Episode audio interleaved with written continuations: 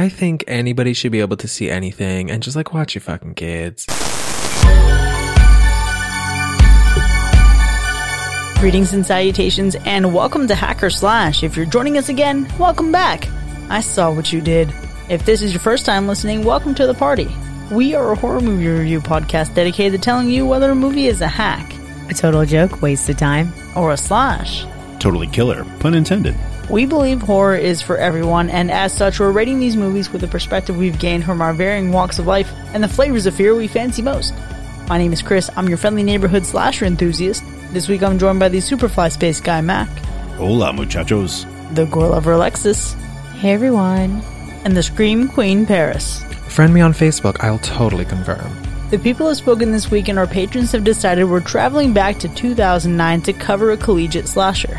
Before we get down to business, though, we have some follow up. Let's follow up on a movie. Okay, we recently reviewed Bram Stoker's Dracula, and I can never help myself from saying Bram Stoker. And I don't think anyone out there can blame me. but we wanted to hear what our listeners thought. We reviewed the movie. I think it was just me, Mac, and Chris. Is that right? Mm-hmm. Just us girls. Well, we had a fun time with the movie. I think we gave it a universal slash, but it doesn't matter until the listeners vote. And they voted. And it remains a universal slash. I think this is only the second time in history this has ever happened. That is, you know what? I feel vindicated right there. Wasn't you, Jennifer's body a universal slash all around? I think. Was that the first time it happened? And so was Silence of the Lambs. Okay, so maybe this is the third time. Mm-hmm. No one knows for sure. But I wasn't on Jennifer's body, so it doesn't count. And I wasn't on Bram Strokers. So nothing counts, but it all counts. Yeah, it doesn't count. I think canonically in the canon, it does count. Moving right along, we have a couple comments from our listeners. Darren had this to say. So this film is a mixed bag. Great set design. I loved Gary Oldman. Overall, the film looks amazing, but in the end, it's style over substance. Keanu is horribly miscast, and his performance is terrible. The pacing is all over the place, and the bloated runtime doesn't do anyone any favors. Having said all that, I'm going to have to give this a softest of slashes. It's just about enough to entertain me, so I can't hack this film. Oh, by the way, here in the UK, what you call jello, we call jelly and jam. We spread on toast. Hope that helps. Oh, that is helpful. I forgot we had that conversation in that specific episode. We also have another comment for one of our newest patrons, Jazz. Jazz, first of all, thank you so much for joining the Patreon family, and thank you so much for this review because I can't wait to read it right now. Jazz said this This review hurt me, mainly because Gary Oldman's Dracula was my sexual awakening. I give it a slash. It wasn't as good as I remember it being, but I still think all horror and vampire fans should definitely watch it. Okay, Jazz. I just need to know specifically Gary Oldman as old Dracula was your sexual awakening, or just in this movie, young Dracula, period? Hot young Dracula, probably, but also both ways. Jazz, you've found your people, and we are here. It's got to be Dracula as like the werewolf thing. Or is it just Gary Oldman, aside from Dracula? I think D, all of the above. That's right. And that's our follow up. Well, speaking of patrons, this week the power is with the people as we unpack a film that won their vote by a landslide. This film is a remake of an 80s slasher that was originally inspired by a 1955 French film. While the original 80s film has gone on to be considered one of the greatest slashers, its successor totes a low approval rating and has flown under the radar. This film features yet another prank gone wrong, a move that's become a staple of many slashers, and explores the reckoning our main characters encounter when someone begins hunting them down. This week, after winning 45% of the overall patron vote, we're talking about Sorority Row. Okay, so Zach nominated this film, and Zach says, Honestly, whenever I found this movie, I saw the cover and knew what I was getting. A slasher flick with primarily females taking front and center stage and set in college. I bought it when I was younger, and I just fell in love with it. Yes, it may not be my favorite, but I can see it as a guilty pleasure or something that definitely is different from other horror flicks and takes a nice little spin on a certain horror classic. With a killer I never really saw coming, in my opinion. I have a love for this just based on early 2010s vibe and was a breath of fresh air with how witty the characters are and how most of the douchebag guys get what is coming to them for being, well, assholes. I love this movie. It's not my top 10 by any means, but if someone put this on, I could definitely see how it combines many different aspects of other films to make itself unique. I appreciate that, Zach. I really love that 2010s vibe that you get in horror. And, you know, some of our patrons had some comments to add to this nomination. Jazz says Sorority Row is the only one I've never heard of. So now I'm interested in watching it and reviewing with y'all. Matt says, I feel like all female ensemble horror movies have such a bad rep in the horror community, so I'm really feeling right at home from the high demand for Sorority Row. Lol. It's an objective slash from the kills alone. And Anthony says, Sorority Row, I absolutely love this movie for the same reasons Paris loves Jennifer's body. I would like to hear his take on this one.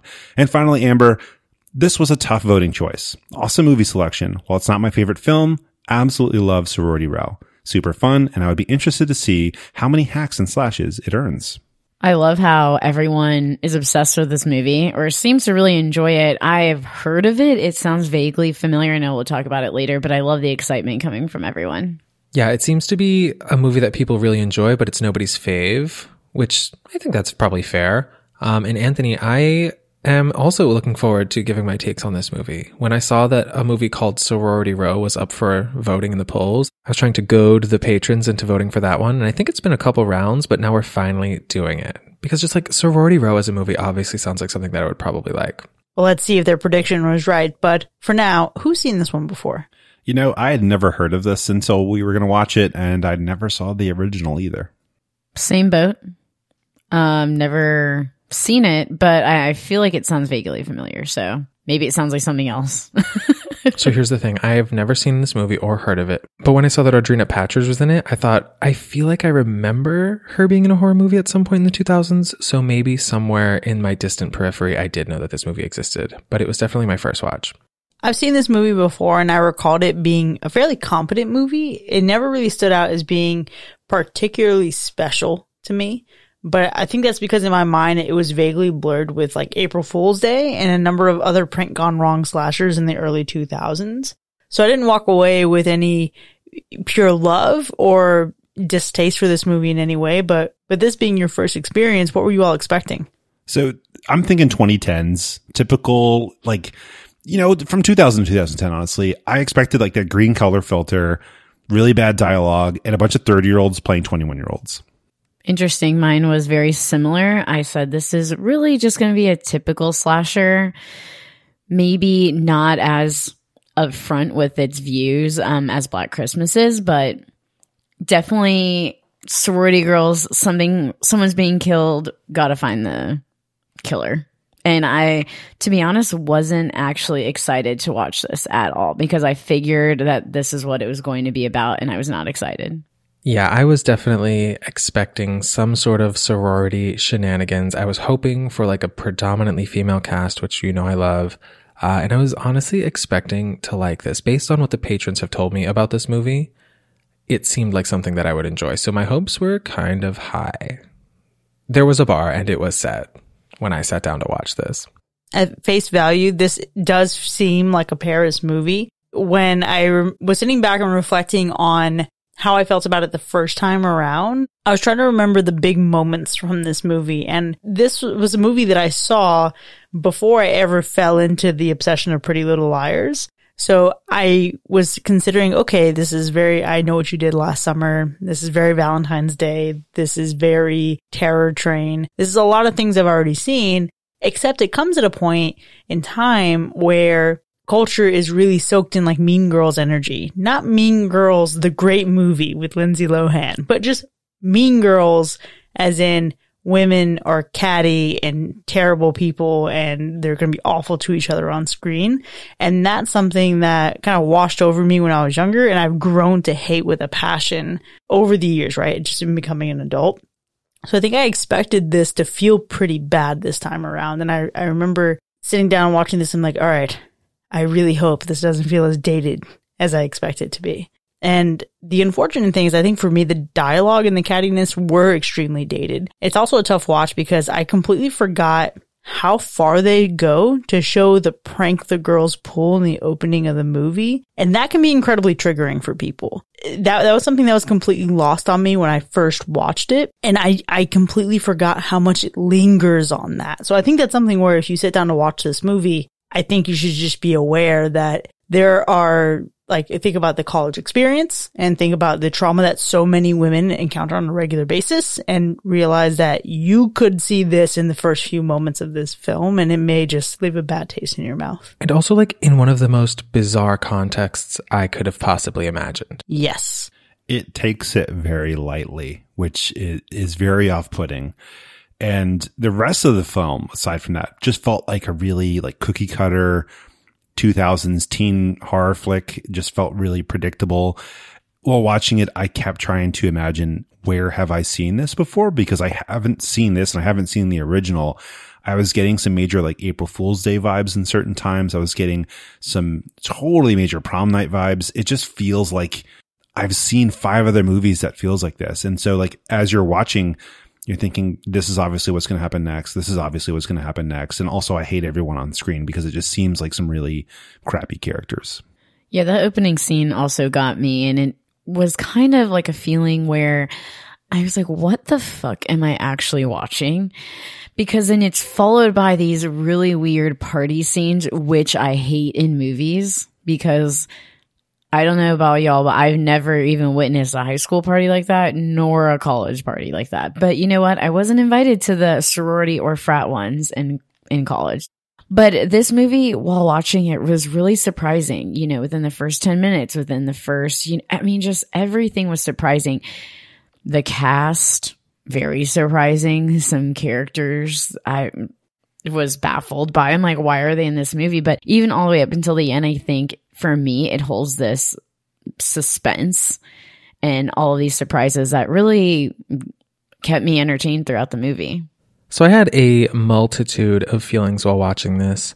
Initially, I was kind of like, eh, like the opening shots that we get. I was like, okay. I mean, obviously, I, I kind of expected this, but the extent and like the the execution, I was like, mm, kind of sleazy, kind of dirty feeling. Um, and then I was really shocked with just the way some of the girls were talking about certain things. And I was like, what is this? Like I said, bizarre. Uh, there's a scene in this that is very just baffling. And I kept trying to like think like, did a man or a woman write this? Like who made this? Because it's really confusing me. Um, but then there were parts where I was like laughing a lot. I think a lot of the dialogue was pretty shitty, but some of it also made me laugh. So there were parts where I was like, okay, this writing is terrible. And then I was like, oh, this writing's actually kind of good. And I was going back and forth with that. I also felt like some of the characters and specifically some of the actors were actually giving really solid performances, but it was not consistent. Like some of these people should never have been put on film. And some of these people, I'm surprised they haven't built like larger careers since this project. Um, but ultimately, I think my feelings were light and entertained. I think light and entertained is a really good way to put it. I think the reality is that I was disappointed by quite a bit in this movie, but I think it's the things that I knew I was going to be disappointed by going into it. I was surprised by, despite being able to remember the chronology of this movie, how much I simultaneously remembered and then forgot at the same time. Like I forgot the horrificness of that opening scene and just the attentiveness that some characters have and the total lack of it that other characters have. But in terms of an even bigger surprise was how much that datedness didn't completely destroy the experience for me. This is something that I think this movie has a level of camp written into its dialogue. Some of it's very tongue in cheek. Some of the dialogue is delivered in ways that had anyone else on this cast delivered it or had they cast a different actress in this scene, I for sure think it would have fallen flat. But I think where this movie shines in some ways is that you have incredibly talented women delivering these moments and they're kind of salvaging what I think is poor writing in other places. And it's, it's like it's almost on the verge of being self-aware. Like some of it is self-aware for sure. This movie is campy in a lot of places and I think it's not lost on the women who are actually acting and living in these roles. But I feel like it's trying really hard to say something, but it doesn't, it's not quite good enough to fully say it, if that makes sense. I, I think that makes complete sense to me. I, I think it unfortunately aims for mediocrity where like you could easily see this made today with the right team and like it, it would be like our favorite. They could completely redo this and have like some meaningful messages, but back then it just, it seemed, it seemed like it was just kind of generic to me. And I'll say the one place that surprised me was the killer. The killer definitely, don't get me wrong, feels generic.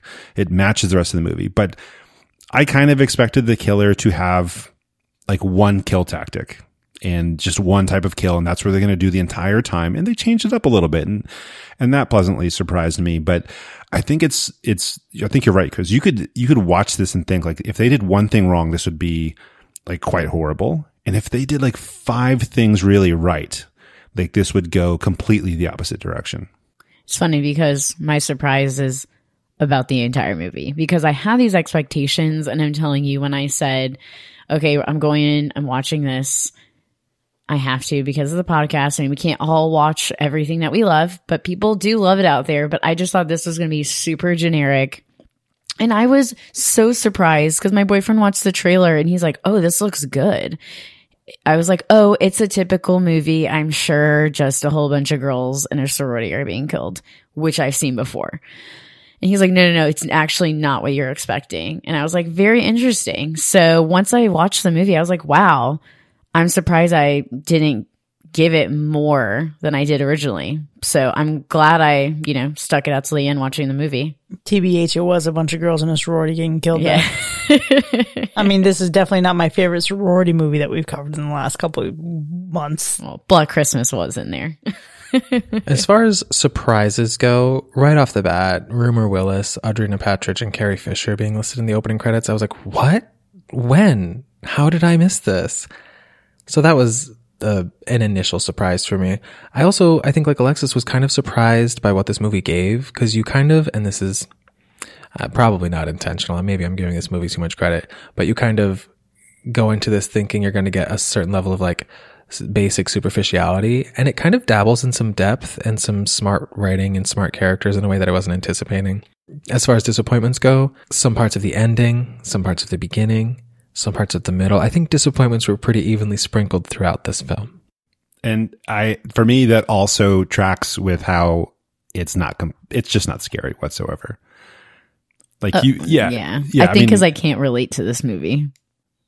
maybe maybe that's what it is. I also think it's just some some other issues. I think there there's some definitely some dialogue disappointments, right? Some character issues as well, and I think you don't really have that strong bond uh, to many of the characters, and so I kind of viewed it as like I'm just watching things happen to these people, um, but it's just I'm not like worried.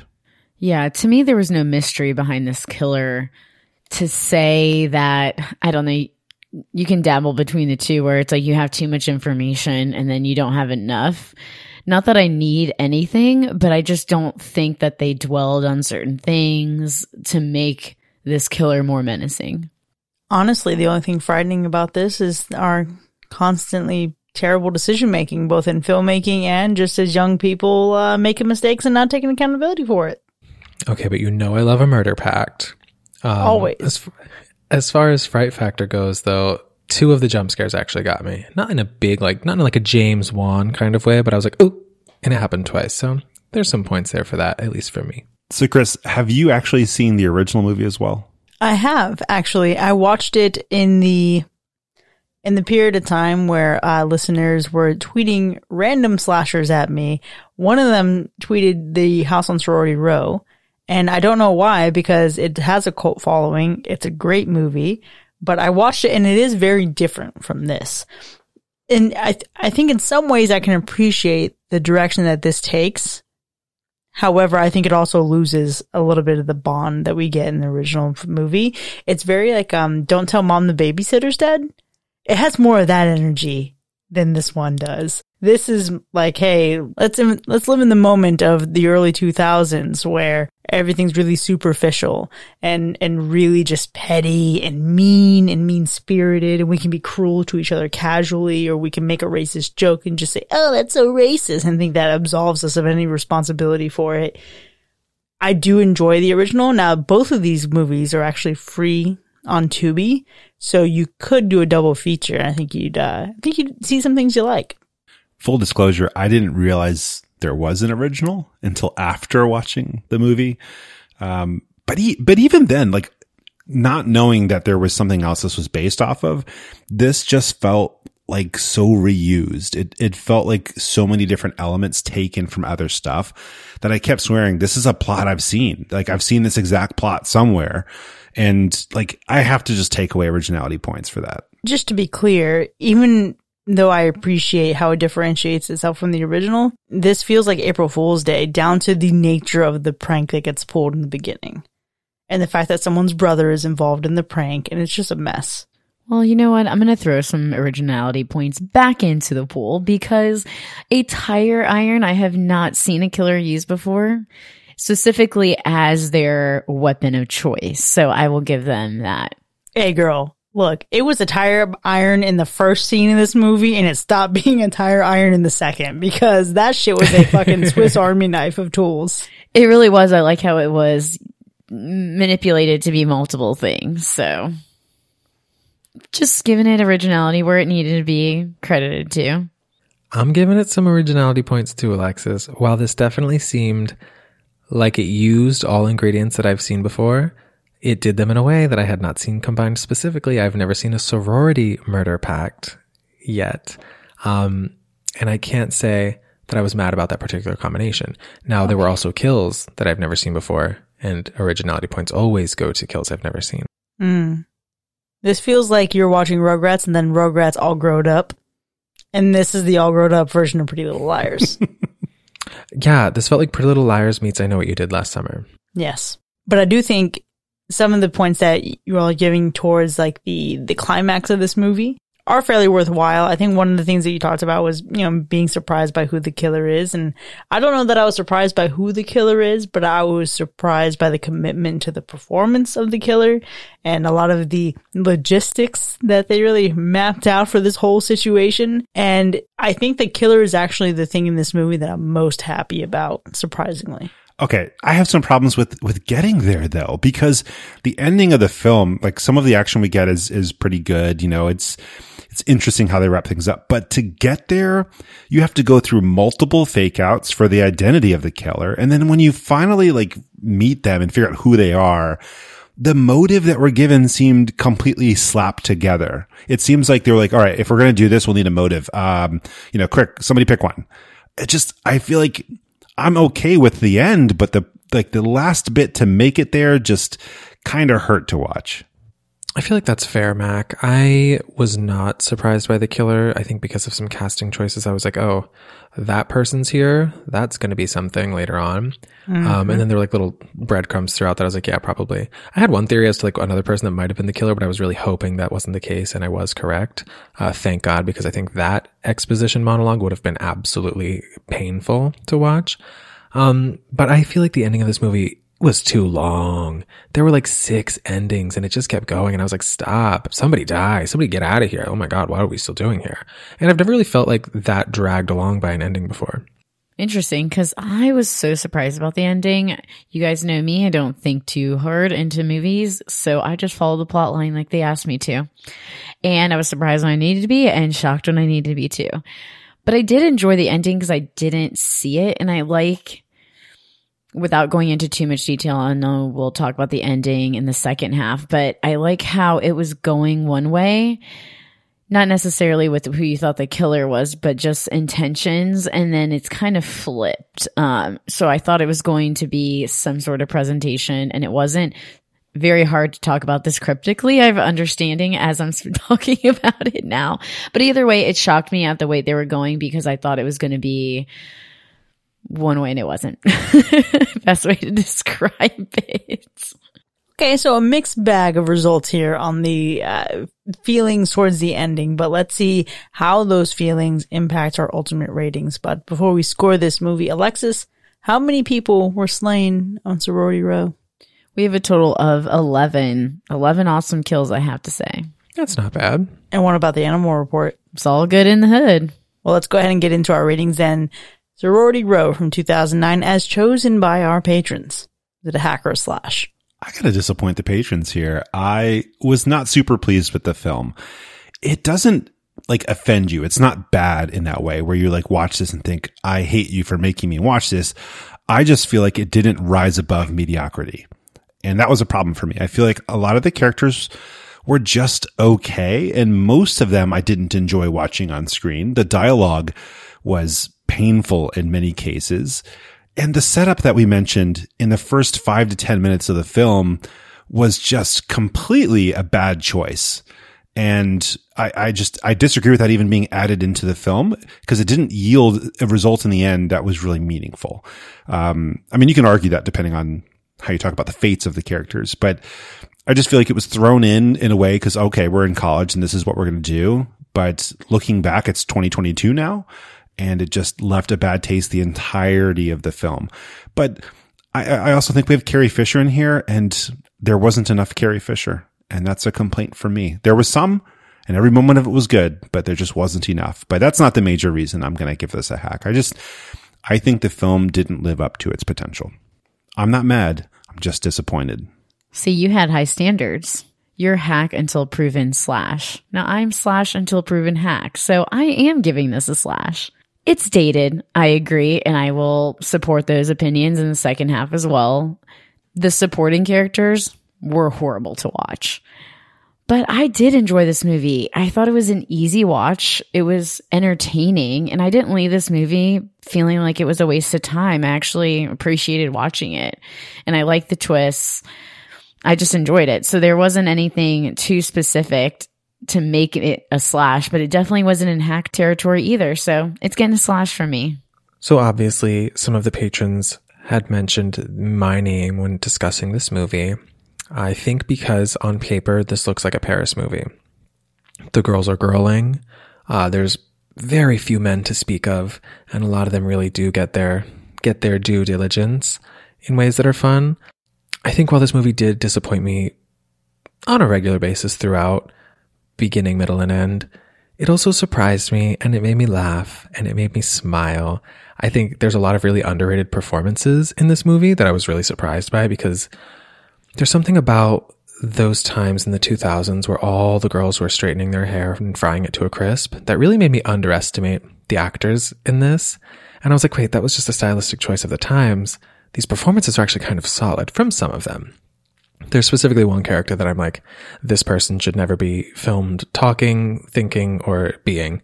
Um, and I looked it up and now they're a DJ, so I think that's fine. Ultimately, this movie gives me Pretty Little Liars, I Know What You Did Last Summer, House Bunny energy, and that's a combination of things that I do love. It also had some really great lines. Specifically, one that I think encapsulate the, encapsulates this movie the best is we have a character saying, It's not that simple. Do you know what it's like to live with a secret like this? To which another character replies, Of course we do. We're Theta Pi. With no substance or context to back up a statement like that, it really kind of just stood on no legs whatsoever. And I think if you're willing to go along with something like that, you can have a good time with this movie. And that's what I did. So this is getting a slash. We're Theta Pi. of course we do. We're Theta Pi. Like what? I think what's even better than that is the fact that one of the tenets of sisterhood is secrecy, in addition to Yeah. solidarity. you have these r- three regular nice things and secrecy, solidarity. Solidarity, fantastic. We're here for it. But secrecy? Why is that necessary? Murder. Could they not just say the tenants of our sisterhood are uh, it's just ride or die? That's it. And a lot of them died, No, the tenants of our sisterhood are hoes before bros. which we love to see. So this movie is a bit of a mixed bag. I think it, it has quite a bit in it that's problematic. It has quite a bit in it that's mm-hmm. fun. And I think where I fall is in a similar ballpark to like Mac and Alexis, where it's like kind of like right there on the cusp. For Mac, it was, does it rise above mediocrity? And for Alexis, it's, did it do enough to offend me enough that I had no fun watching this movie? When it comes down to it, I think this movie is saved by a few things. One, Carrie Fisher. Gotta love her. Always. If I could get, you know, and I'll never have this, but I could just imagine Carrie Fisher as Miss Mac from Black Christmas. Perfect casting. That would be ideal. But also, for me, it's the dialogue and the way that the killer is written. Big fan of that. But the last thing is Leah Pipes as Jessica, which makes no fucking sense for me. It makes no sense for me. I shouldn't be saying this. But damn, if she just doesn't possess enough charm to make you hate and love her at the same time. This movie stumbles through its moments. It's not a tight 120. It's a real loose 120. And by a loose 120, I mean a loose 140. And I think there's quite a bit that needs to be cleaned up here, but it does just enough to keep me smiling. It's a competent movie. The cinematography is early 2000s in some places, and in other places it's stunning. So for that, it's getting a slash. Bravo. I thought I was going to be on this island by myself. No, it's just me alone over here in hack territory. Now it's your turn. to be clear though, I could have very easily fallen to Mac had we gotten anyone else's Jessica. Because had no one else given the character of Jessica as much range as Leah Pipes did, this would have been a shitty just Mean Girls movie. And again, Mean Girls not capitalized.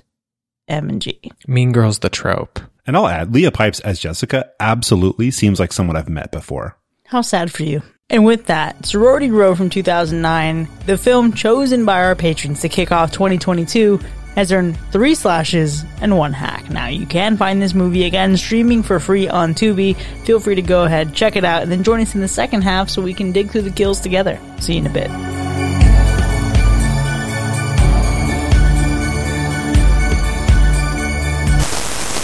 You are a murderer, and you've just killed your friend. Now what? When you accidentally kill someone, the last thing you want to worry about is where the hell did I put that body? You've searched everywhere, and you can't find the corpse. There's only one place left to look. The app Find My Corpse will help locate that missing body for you so that nobody has to know what happened there tonight. Find My Corpse is an easy to use location tracking app designed specifically for locating bodies of people who have died in suspicious circumstances. For example, if they were murdered by somebody else, namely you. It's simple, discreet, and effective. Download Find My Corpse today.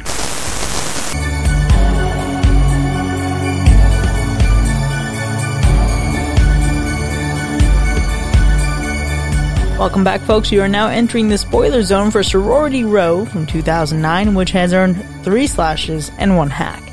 We have a lot to get to here, but before we get into the specifics of our ratings, we do have the matter of gore to attend to.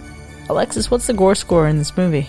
You know, I said medium because it's pretty direct. You see it, but it's not lingering like you see in other movies, which I think would give it a high score in my opinion. But this one, medium, I think there is gore. You see some crazy things. You see some crazy kills, which I'm excited to talk about. But yeah, medium, in my opinion. That feels pretty fair. So there's 11 kills in this movie, and I think they're all really unique.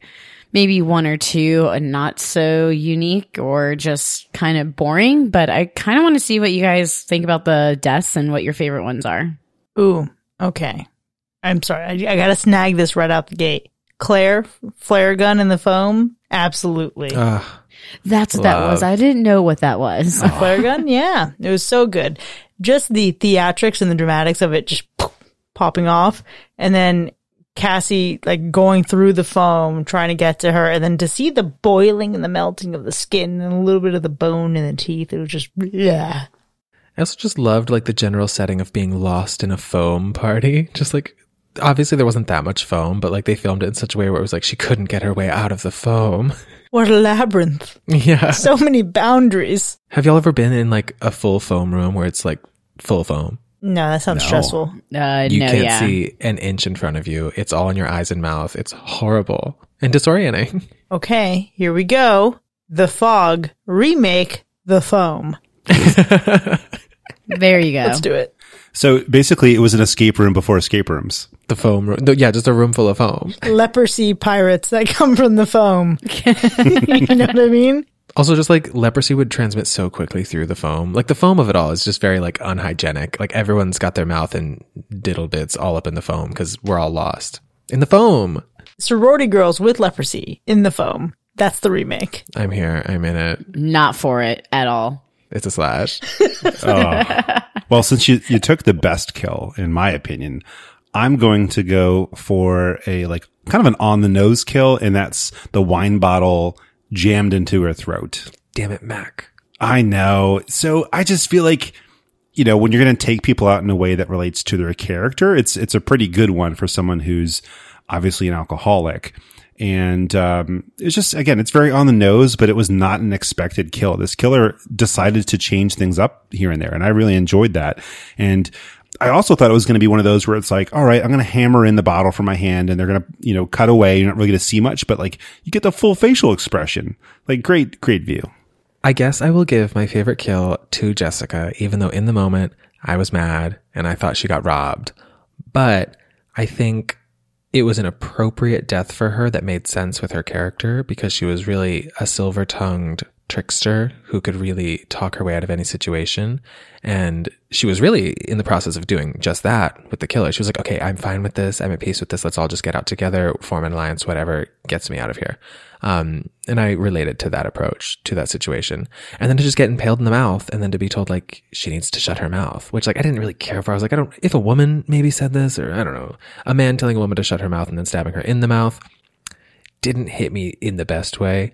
But I think Jessica as an overall character being killed while trying to talk her way out of something felt right. I agree with that. I totally agree. So, Chris, was this movie when it came out? Was it like My Bloody Valentine, where there was a 3D version? No. Okay, interesting. So, my one of my favorites because Chugs was taken, so I'm gonna have to do another one. Was Doctor Rosenberg? I think Yeah. because at this time I wasn't sure what was coming down the hall and I really wasn't expecting the, you know, ninja star tire iron to be like coming at me like that. And I don't know, Paris, if that was the jump scare you were talking about because it literally looked like it was coming at my face because I was watching it on my laptop. That isn't the jump scare, but I did also think the same thing, Lexus. I was like, was this movie in 3D? There were a couple moments where I was like, this is giving 3D. Yeah, I was definitely getting 3D vibes for sure. So, Mac, you did touch on it, and Paris, you did too. I think it's really neat and cool that the way the sorority sisters died relates kind of to their own vices. So, Chug is obviously a heavy drinker and gets the bottle of wine, alcohol shoved down her throat. Um, Claire uses sex to cope with some of her guilt that she has and is killed in the sudge created by the hot tub after she pours the bubble bath into it. Um, Jessica tends to talk her way out of difficult situations, convinces the girls to hide the murder of Megan, as you all know, and she gets silenced with the tire iron. I know it was very on the nose for all of these, so I like the little nuances of those. So here's where I struggled and then was ultimately redeemed thanks to Zach, who nominated this movie, reaching out to us with this little bit of trivia. I think of women dying in horror with things involving the mouth, and I think of the way that Paris Hilton, uh, I know I thought it was hilarious in this movie, but like exploited because of the sex tape with House of Wax. We all get it. We've been there. We lived in that moment in the early 2000s, then we're done. We're past it. But this movie is full of women dying with phallic objects in their mouth. And I fucking hate that so much. It, it doesn't do anything good for me. I mean, I think what I love about Claire's death is like the theatrics surrounding it and then the effects on her face with the flare gun. But some of the other ones just felt a little bit excessive and unnecessary. But an added layer to what you just shared, Alexis, that Zach shared with me.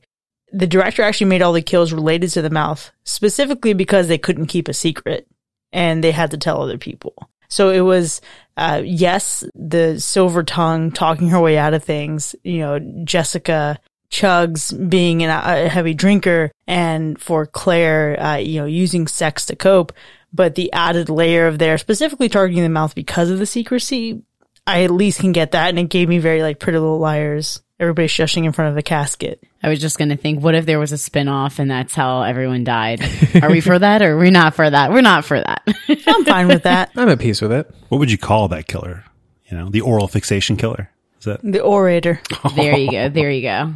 So, Chris, you were talking about the special effects done on Claire, and I thought those were really neat because the first time I saw Dr. Rosenberg's death, there's that blood, and I get it was supposed to be like a reflection, but I was like, please don't let this all be so cheap during this movie. My favorite visual element is going to be when Ellie is in the basement because sh- there's just this darkness, and especially since I was watching it on my laptop, it seemed a lot darker and you see a lot of the shadows moving and then, you know, the light turns on. It almost feels as if your eyes are adjusting just as hers is. And then that's when she sees Megan's coat.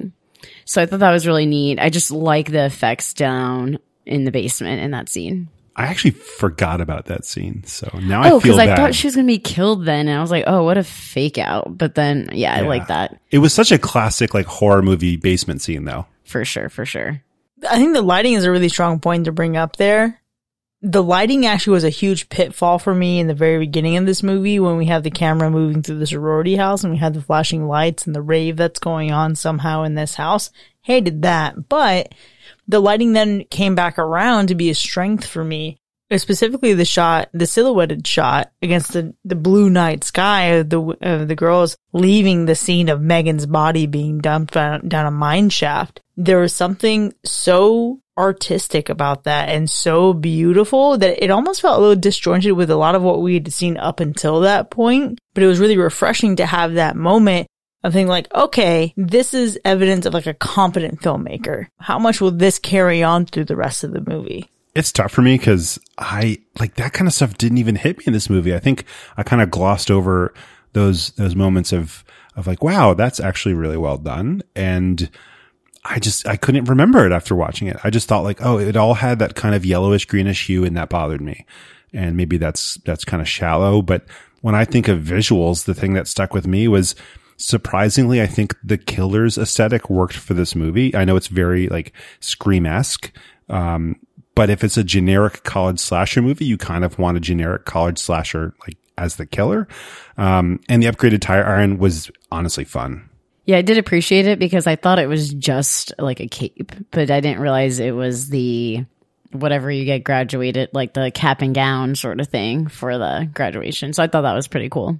They kept implying that, but I really didn't see it at any point. I don't remember those things having any hoods, but everyone seemed to think that that was accurate. So I just went with it. Honestly, you know, when they keep adding the tassels, there's probably a hood for something.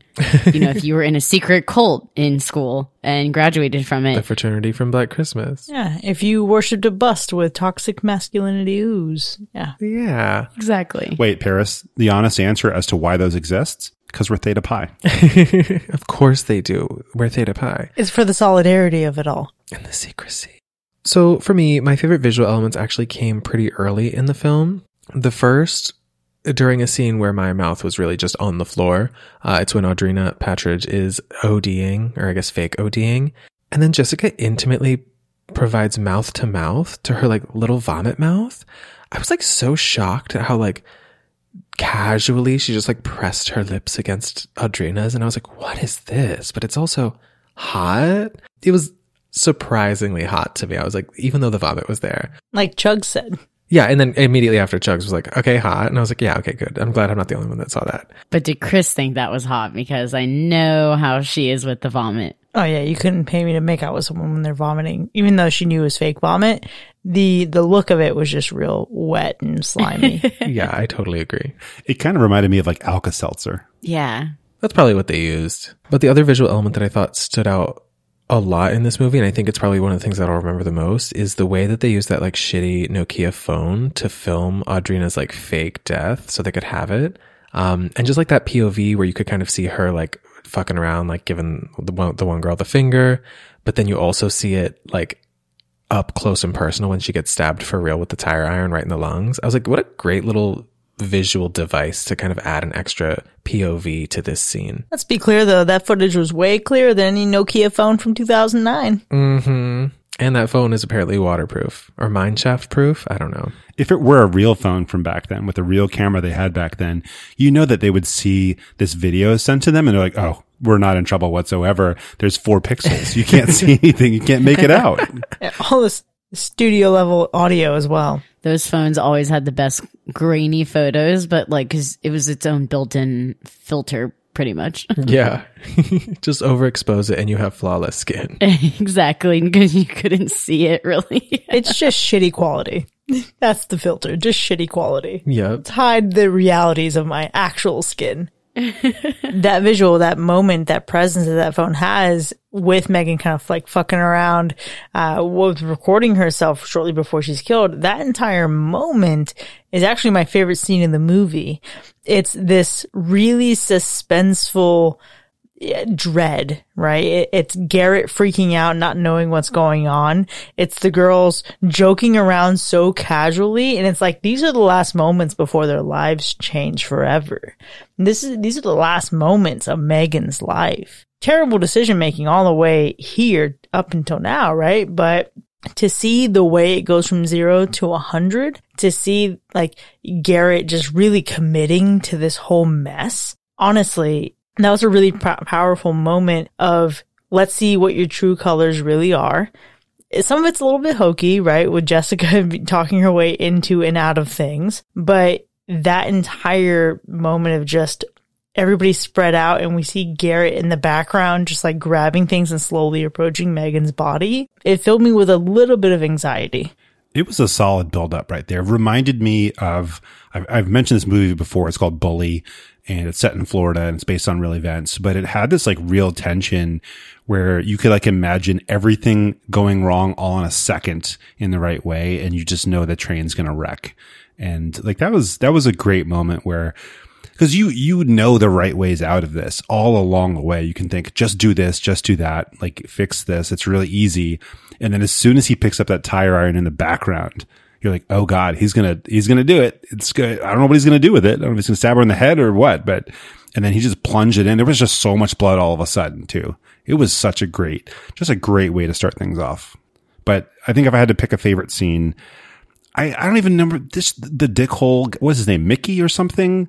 Like the ex-boyfriend, you know, later in the film. Oh yeah, He's right? Scum. Right. So they break up and then he tries to proposition Rumer Willis and she's like, if you touch me again, I'll kill you, but real quietly into his ear. And that moment where she showed some strength there, I just, I don't know. I really loved that. So that ties into my favorite scene. It's the end, and I can't wait to talk about the end because I know not everyone enjoyed the ending, but I thought Kyle was the killer, especially when they were so on the nose about it earlier on.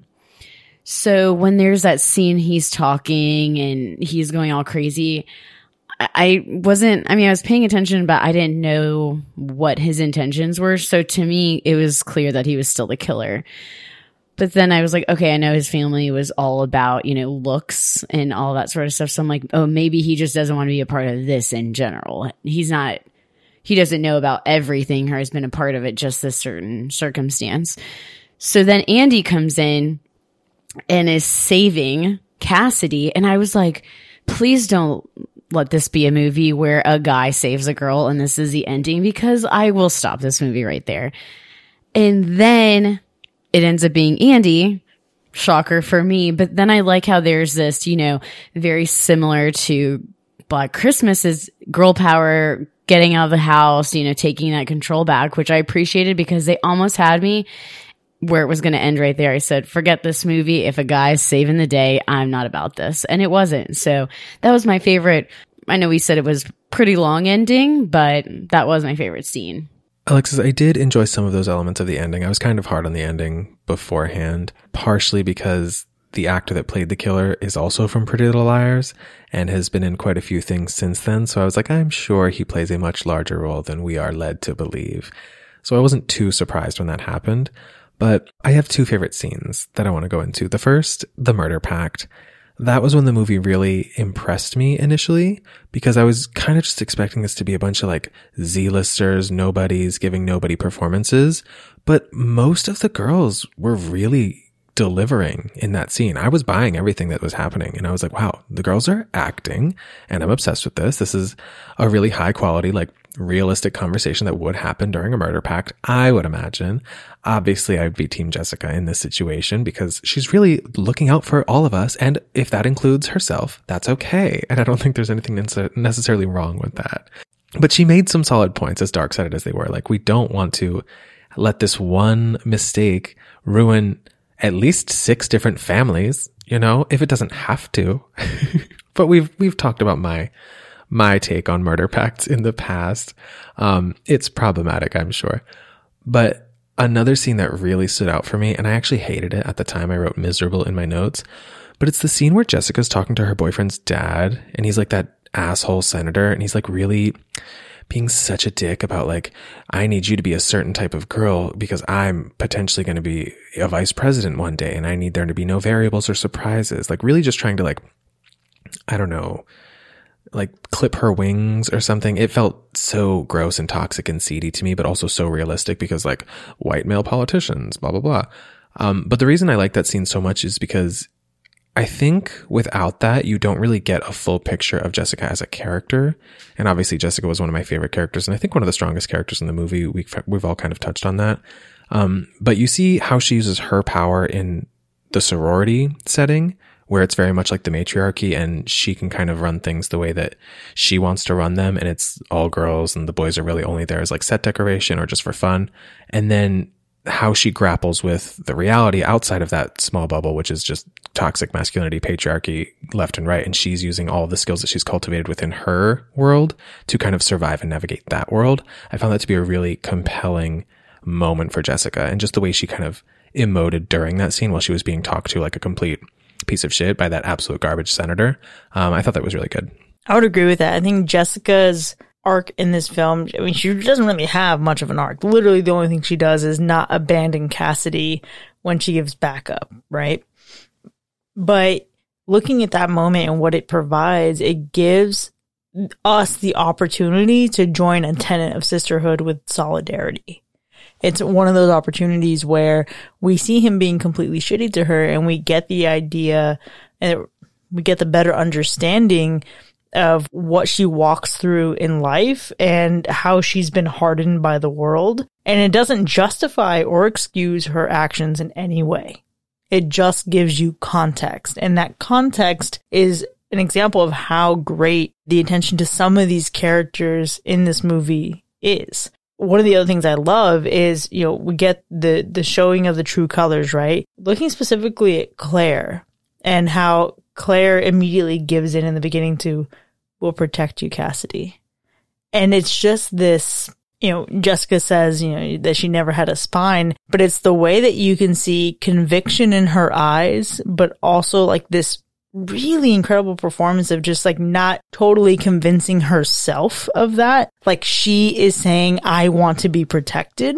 Some of the, some, again, some of the work that the women did in this movie in terms of just the performances gave more value to these lines than I think ever was ever really there to begin with. Can we talk about one of the shittiest, most poorly written characters, I think? Please. Yes, let's do that because I feel like I didn't think as in depth as the two of you did on the characters. I just was kind of like two sorority for me, and then the two random ass characters that were thrown in. Who who are the two, Alexis? oh, your girl from the hills. Oh, Audrina, yeah. Yes. And Carrie Fisher. What? I don't know. I just thought it was really random. Like, you have like very C-list people that you've never heard of. Then you have some like, you know, notable people. And I, I get maybe you just average out your cast when you have great people and not so great people. I don't know. It just seemed odd. I loved Carrie Fisher. I loved her finding a moment of quiet and taking some solace in the beginning of this movie with a party going on and her pouring a drink and refusing to let any motherfucker come into that kitchen. Love that. But also B, the way she hits Jessica and acknowledges that she's had it coming. and she totally just like is the mama bear. She's taking charge of the house. She has her fucking shotgun. She's gonna fucking throw down for these girls as much as she hates them. But then to be struck by that table, to be pushed into that tire iron, and the way she still tries to fight to her last breath to stay the fuck away from her girls. Again, the solidarity. Beautiful chef's kiss. Like Carrie Fisher did so much writing and consultation on writing. And I hoped in my heart that she consulted on this script. I haven't been able to find anything that says she did, but I thought she was the perfect, perfect woman to play the house mother here. I guess I didn't have an issue with her at all, like adore her, but I just, to me, it just felt like odd casting. Like just in general, I just didn't know.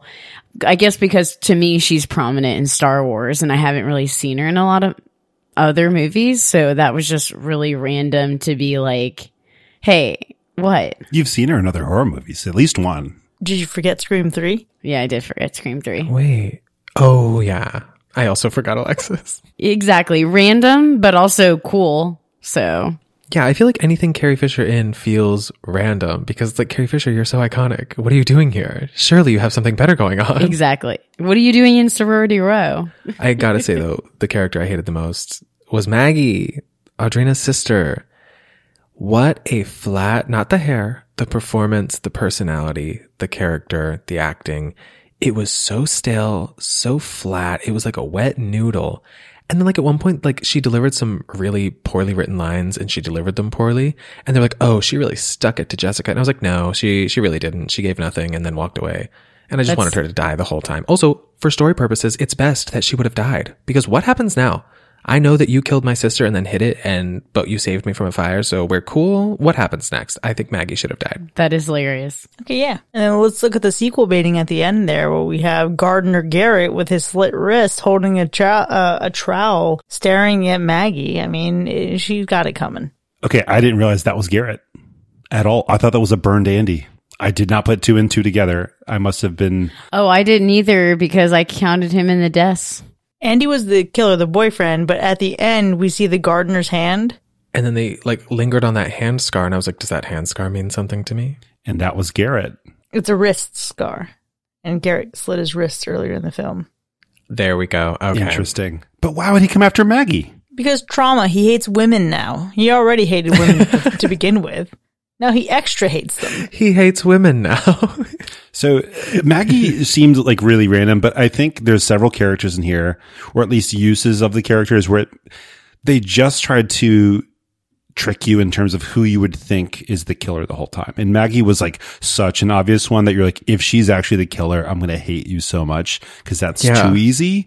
And thank God they didn't do that because that was like, oh my God, it's her sister and she knows who all of us are. And she like remembers us and this is creepy, whatever. Let's just brush this off and move on. And it's like, oh man, they're going to make her the killer and I'm going to hate it. And it's going to be like, you killed my sister, prepare to die. Thank goodness they didn't. But that little like blurb with her at the end, like hooking up with the boyfriend and everything, and then like and then like talking crap. What what was that? Why was that? Okay. Can we talk about the logistics of the agenda that she had put together before sneaking into this party, knowing that she really just had all this in mind? She's really gonna like deliver some zingers to Jessica along the way. I'm gonna show up and just ruin these women's night. yeah. And have sex with a gross dude who's not hot. Mm-hmm. Out of spite, I guess, or desper- ah, desperation. And also then the cat fight. The cat fight, nobody won in that situation. It made all of the characters look worse. It didn't feel accurate or realistic. It felt gratuitous and dumb. Let's just let's distract from this moment. The real seriousness of what we have going on here to fight over a man. hmm No, no, thank you. That's where honestly the mo- the movie almost hit hack territory for me. I okay, so one place I wasn't a hack, but I was disappointed was obviously Cassidy and and Ellie knew what was wrong and what was right, and I was kind of hoping they were going to like try to go to the cops and get killed along the way to really show how far these girls were willing to go for their solidarity. I was I was truly hoping they were like, no, this is obviously wrong. We'll go to the cops, and they were just going to be like, Garrett, take them out. It would be one thing. But I think the other side of that is then you lose the reality that it's not the girls who are doing this to each other. It's the shitty men in their lives who are doing this. It's the external pressures of things. It's the people who want to be the fixers and the builders and the solvers. Wasn't there a point that was mentioned that Jessica had hooked up with Garrett? with Megan's boyfriend. Okay, because I, I thought that was like, what a weird turn of events if she was the one he cheated on her with. Oh, and maybe she was because they do specify that Megan and Garrett were dating. Right. But I think I also just walked away with that with the understanding that Megan has dated other men, Right. not necessarily Garrett, but that would be an, an interesting layer there if that is the case. Okay. Can we say, can we all like agree that Mickey was a trash character though? 100%. Yeah. And Kyle was headed there as well. Not as bad, but pretty much. Yeah. was there a redeemable man in this film? No, there isn't, which I like. I like the fact that there's no redeemable man in this film. Almost no redeemable women either. Think about Jessica's boyfriend. That he's so caught up in his own appearances, right? He just gets worse by the moment and he reveals himself to be an, a toxic abuser. And that's just the mind blowing fucking thing about it. And look at the appearance that he puts on for his dad. Look at the, how, how prim and proper he is in front of his dad when he was like wasted a few moments before in another scene. And sure, people have fun and then they clean up in front of their parents, whatever. That's not the issue. But the real issue is how he has his father convinced that he wants to spend the rest of his life with Jessica, but he's going to sleep with Maggie. And he's absolutely going to do anything physically required to silence Jessica and her friends. What the fuck is that? He's going to be a perfect politician. Yikes. Basically, all the men in this movie are trash, except for like I don't know the one guy. I think I think wasn't he asking Andy at the party like, "Are you the guy that sells weed on the quad?" He's probably the only good guy, yeah.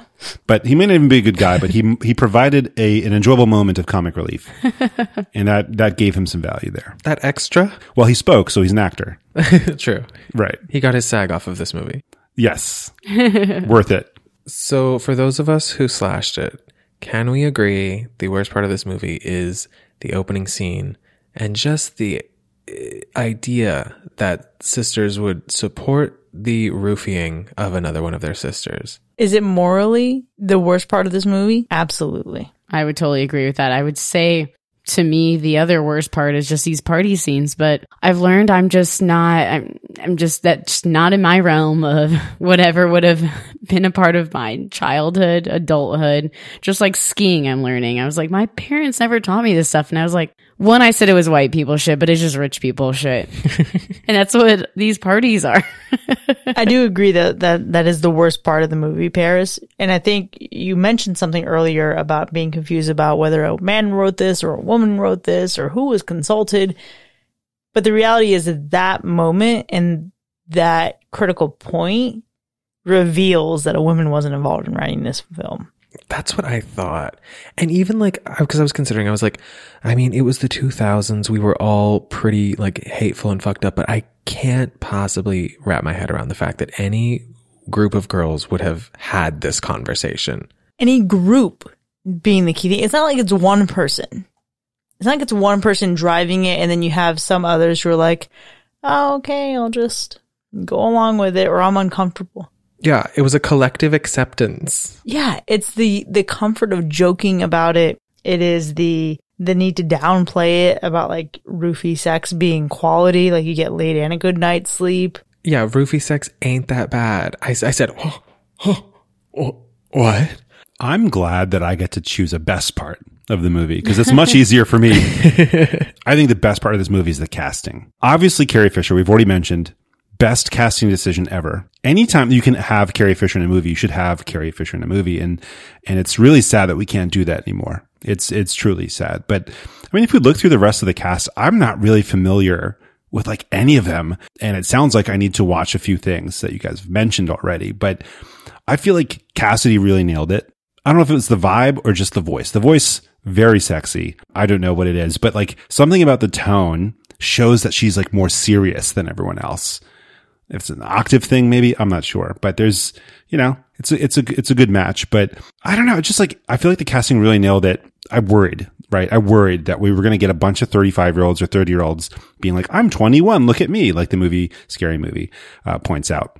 But, um, I feel like we didn't get that. You know, we obviously they're usually older than the characters they're playing, but you didn't like feel it. You felt like these are some, some preppy ass high, you know, college seniors getting ready to graduate and who are like so full of themselves or whatever. And it kind of, and it kind of matched up with that.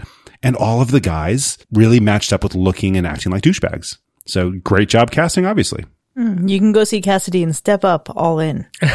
Stop. Oh, step up to the streets. I know we we talked a bit about the truly most morally reprehensible thing in this movie. Uh, it was also the implication that yeah, you want to trap your brother into drugging a woman because that's okay, sure, and then claim you know him, whatever, okay. But on a less serious note, one of the other worst parts of this movie is the perception of the passage of time and the response to Megan's disappearance it's only eight months. They're acting like this happened uh, at a sorority party in freshman year, and all of a sudden it's four years later, and Megan's dead, and so tragic that she's not here with us. Obviously, it's concerning that she's not here, right? She's still missing, presumed missing this entire time. But it was just this. It felt like the the emotional responses didn't line up with just eight months. Yeah, I was very confused about the time jump, partially because that's where Tubi hit me with a commercial. And I think I was on my phone when they just came back, so I did not see how long the time jump was. So I was like, oh, I'll just go along and not question it. But Yeah, and it's also the treatment of Maggie. Like, sure, she we know that she had met them in the past. She met them years prior, but when you introduce a character who's the sister of the girl who's now dead, it's kind of implied that she's suddenly grown up. And now, wow, what a dead ringer for Me- Megan. It's only been eight months. I'm sure at some point Megan had a picture of her fucking sister around. I'll just throw another lighthearted worst part. When they were trying to answer the question, is the person blackmailing us or like threatening us, is it Megan or Megan's ghost? And they determined that the only way to find out was by lowering themselves into the empty mine shaft where they left the body to look for themselves. I just thought there were 18 different ways we could have answered that question that didn't involve that. Oh, I'm sorry.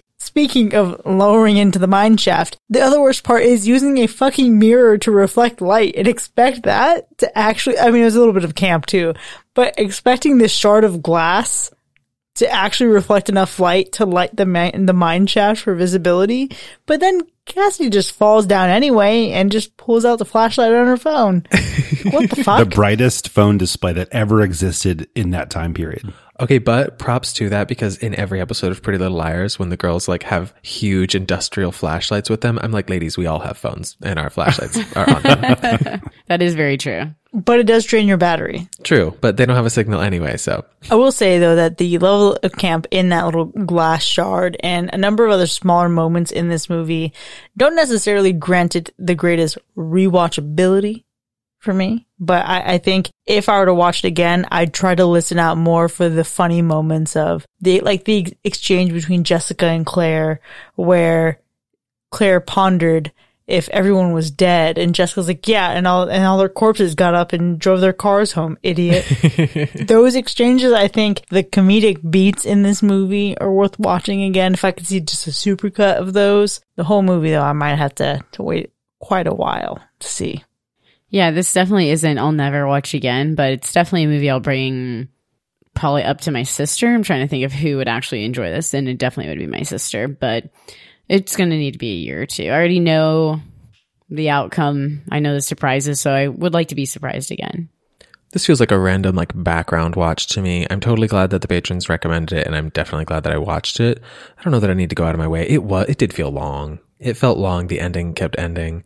Um, but there are those small moments, Chris, that I think make it worth revisiting in some capacity. I also loved at one point somebody said she couldn't be more dead. Oh my gosh, but what about the moment where they find her corpse and Jessica just pipes up? Oh my god. She said, "Oh, she looks terrible."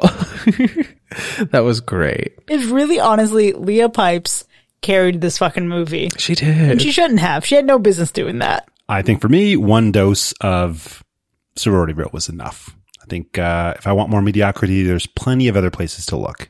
Well, while this movie doesn't seem to have the greatest level of rewatchability for us, so at least we know that our patrons love it. And, you know, certainly for good reason. I think this movie delivered in a lot of ways that we weren't expecting. But let's see what Mac has cooking up for us in Fact or Fiction. Can you smell what the Mac is cooking? Okay, so the school in the film borrowed its name from the director's high school, which is in North Carolina. I don't even remember the school having a name. I'll just say fact. Say fiction. This one is a fiction. So Rosman University, it's named after the, you know, original film's writer, director, producer, Mark Rosman. Number two, while it was not based off a North Carolinian high school, the film was shot in a Western North Carolina college town. Fact. There were some mountain ranges being shown. No, Canada.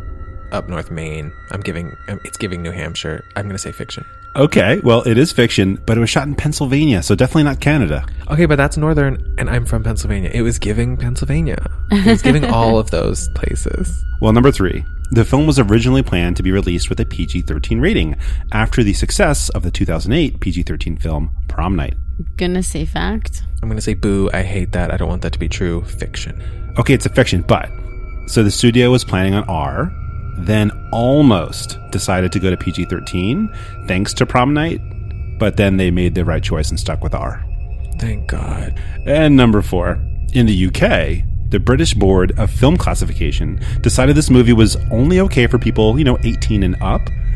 But the film's UK distributor talked them into changing their minds to make it 15 years old and up. Uh, fiction. Yeah, fiction. There's a lot of shenanigans here. That is true. So many shenanigans, but this is actually a fact.